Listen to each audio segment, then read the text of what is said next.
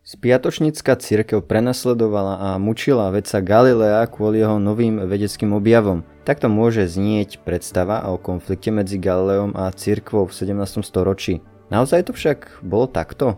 Mnohí tento príbeh spomenú so snahou preukázať, že církev je akási antivedecká spiatočnícka.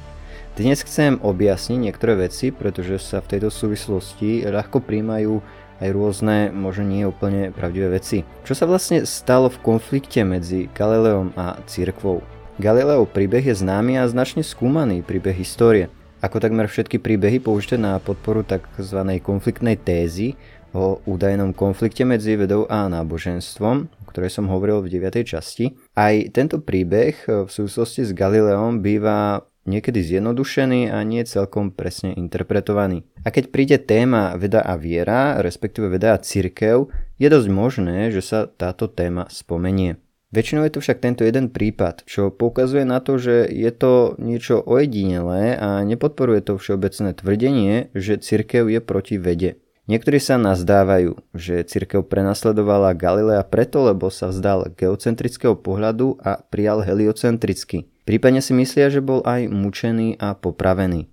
A tak tento príbeh používajú na zdiskreditovanie cirkvi a snažia sa dokázať, že cirkev bránila vedeckému pokroku. Historický výskum však naznačuje niečo iné. Cirkev nie je proti vede.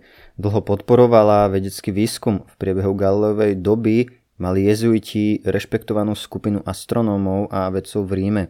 Veľa vedcov bolo podporovaných cirkvou a veľa vedeckých pokrokov v tomto čase bolo výsledkom duchovenstva alebo cirkevnej podpory. Univerzitné vzdelávanie je v podstate dielom katolíckej cirkvy. Juraj Vitek uviedol, že za posledných 50 rokov sa v podstate všetci historici vedy zhodli, že vedecko-technická revolúcia vďačí za svoj vznik cirkvy podcastoch číslo 9 a 40 som spomínal aj niektorých významných kresťanských či katolických vedcov. Čiže tvrdiť, že cirkev je antivedecká je, dá sa povedať, ničím nepodložené obvinenie.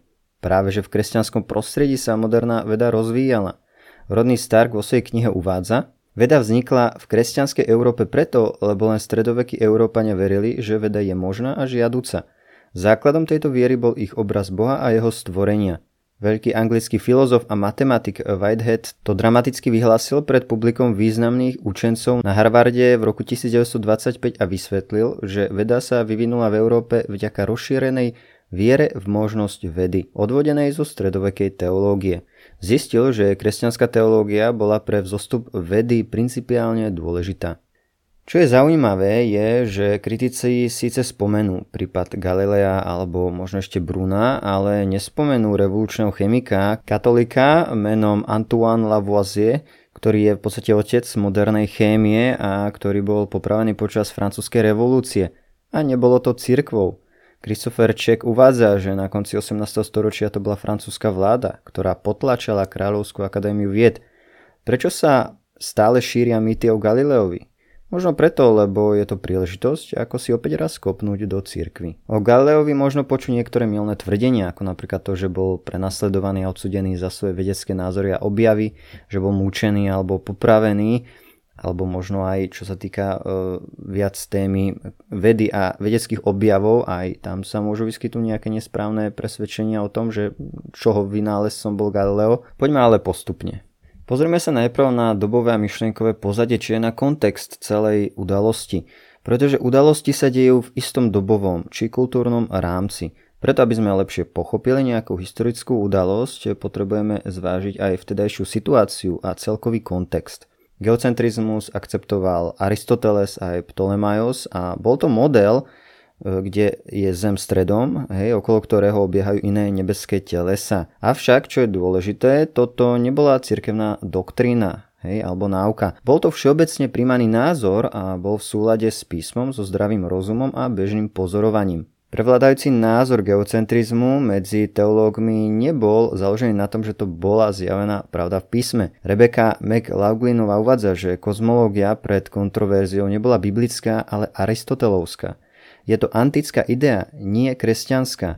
Prijali ju preto, lebo to bol vtedy prevladajúci názor medzi vedcami. To však neznamená, že heliocentrizmus bol dovtedy úplne nevydaný. Hej? Už pred viac ako 2000 rokmi sa stretávame s touto možnosťou. Heliocentrizmus sa však neuchytil a nedostal sa mu vážnejšej pozornosti až do pôsobenia Mikuláša Kopernika v 16. storočí.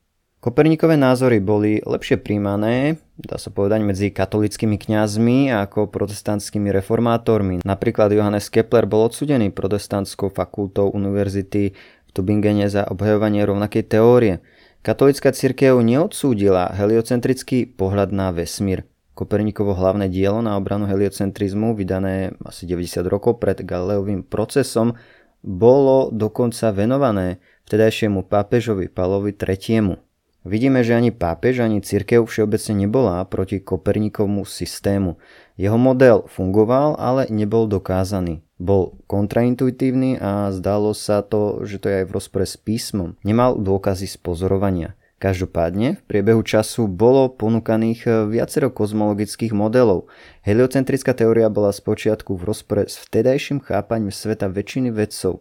Do úvahy vezmime aj náboženskú situáciu vtedajšej doby. Po protestantskej revolúcii bola debata o interpretácii písma. A viaceré state v písme hovoria o tom, ako by vlastne slnko obiehalo okolo Zeme, hej, respektíve, že sa hýbe.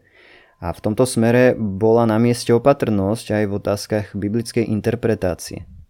Pozrime sa teraz na niektoré kľúčové udalosti. Galileo mal zložitú povahu, niekedy odmietol zvážiť protichodné názory.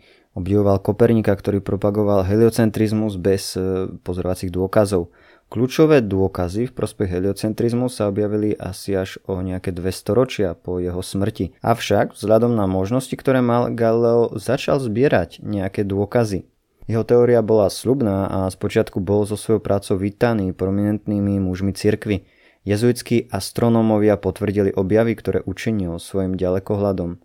Cirkev ako celok s novými objavmi nemala a nemá problém. Galileo mal v cirkvi veľa priateľov, ale samozrejme aj niektorých odporcov a svojmu priateľovi napísal bol som prijatý priaznivo mnohými slávnymi kardinálmi, prelátmi a predstaviteľmi mesta. Galeová práca v astronómii mu vyniesla vyznamenania aj od troch po sebe nasledujúcich pápežov, Pavla V. Gregora 15. a Urbana 8. Kardinál Bellarmin upozornil, že neexistujú skutočné dôkazy v prospech Galileovej teórie a kardinál bol teda opatrný. Hej, napísal, že Kopernikovský model možno vyučovať hypoteticky, nie ako realitu. Bellarmin tu konal ako opatrný a múdry vedec. Jeho pozícia bola celkom opodstatnená. Bolo to pastorálne riešenie špekulatívneho problému. Cirkev nemala problém a námietky proti používaniu Kopernikovského systému ako teoretického respektíve hypotetického modelu. Galileo sa však domnieval, že Kopernikovský systém je doslovne pravdivý. Neposkytol však kvalitné, adekvátne fyzické dôkazy, alebo teda pozorovateľné dôkazy v prospech tejto teórie. A odmietol tiež prijať kompromis. Hej. Problém nastal, keď túto teóriu začal vyhlasovať za pravdu, hoci vtedy ešte neboli do, dostatočné alebo presvedčivé dôkazy. Zavrel si aj tým, že sa príliš púšťal do teologických dôsledkov tejto teórie. To znamená, že skutočným problémom bol skôr Galileov útok na teológiu a toto vyvolalo zároveň aj odpoveď církvy. Pápež Urban VIII podporoval Galileovú prácu, vyzval ho, aby zverejnil argumenty pre a proti, bez toho, aby zatiaľ niečo učil ako definitívnu pravdu. Napriek priazne zo strany pápeža, biskupov, kardinálov a uistení, že Galileo môže súkromne skúmať heliocentrizmus, stále pokračoval a trval na tom, aby církev podporila Kopernikovú teóriu, aj keď to nemohol definitívne dokázať. Mohol však pokračovať v bádaní. Zadrhel bol v tom, že označoval a hlásal ako jednoznačne pravdivé a ako fakt niečo, čo ešte nebolo natoľko dokázané. A tiež vyvolal dojem, že si uzurpuje autoritu teológov, keď hovoril, že niektoré verše z písma by mali byť reinterpretované. Cirkev bola však pružná.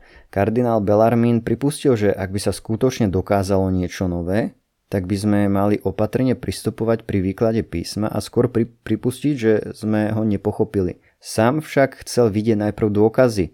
Podobnom duchu sa vyjadroval Albert Veľký či Tomáš Akvinsky.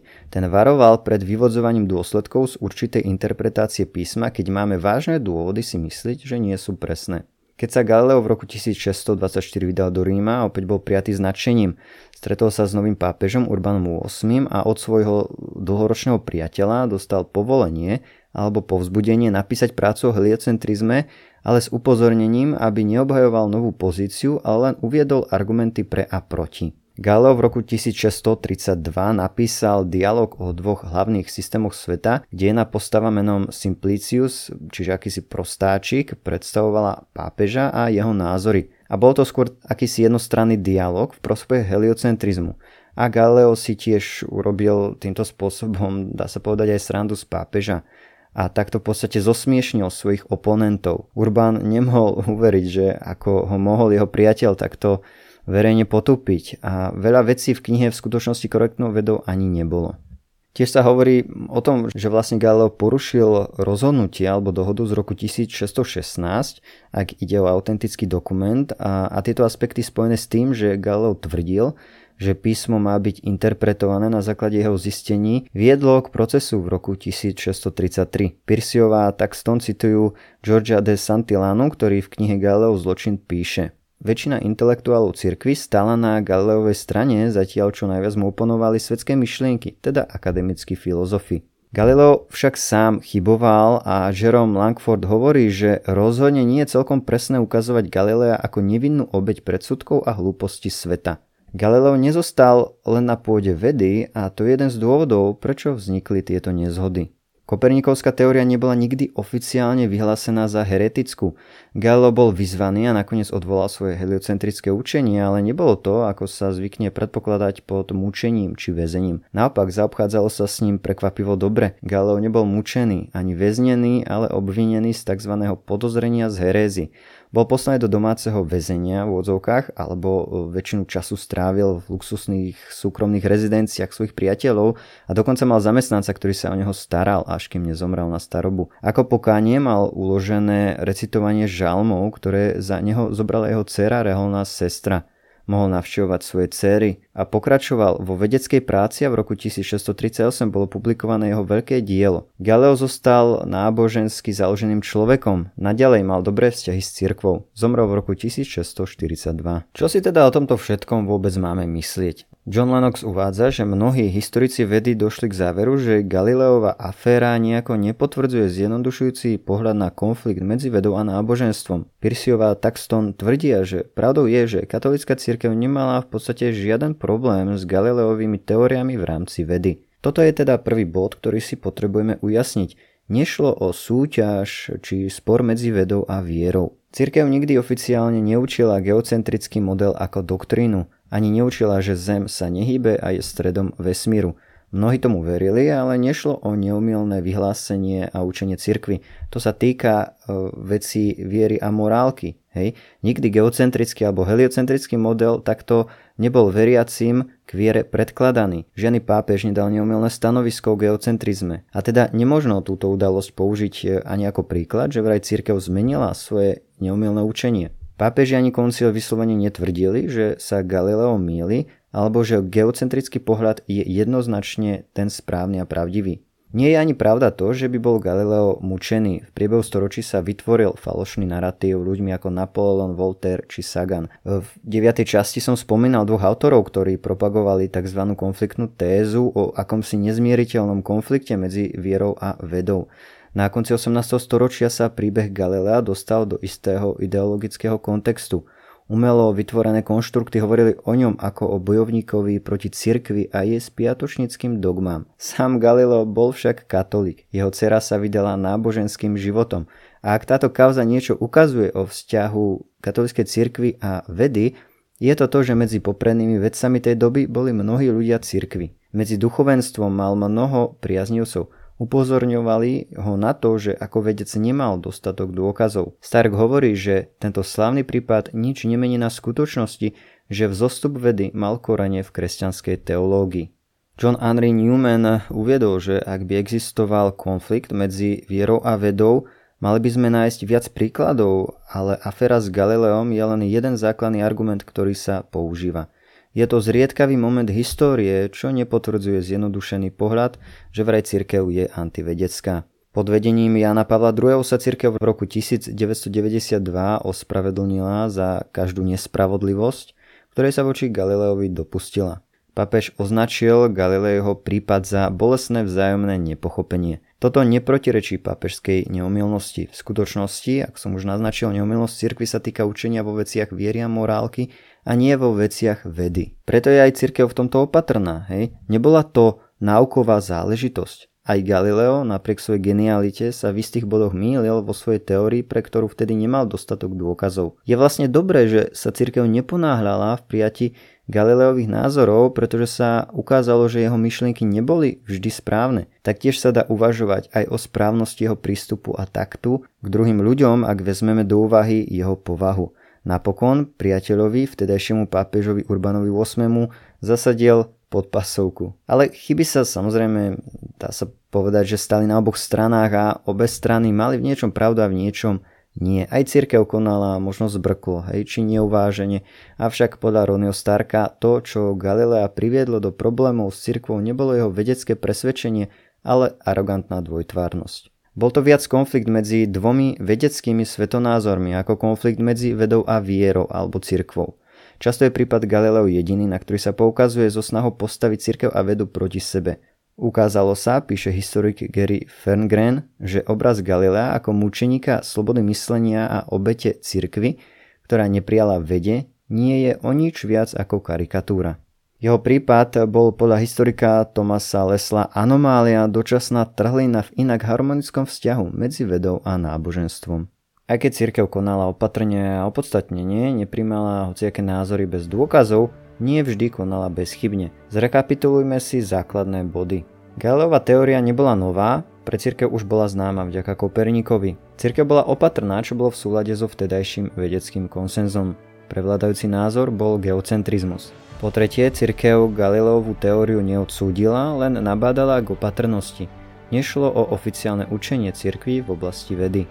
Po štvrté, Galileov proces bol kvôli heréze, nie vede. Galileo mal v cirkvi priateľov a cirkev vedecký výskum podporovala, len nechcela prijať unáhlenie to, prečo nie estuvali vtedy adekvátne dôkazy. Po piaté, Galileo nebol mučený ani väznený, ale bol v domácom pohodlnom väzení spolu so služobníkom, pokračoval vo vedeckom bádaní.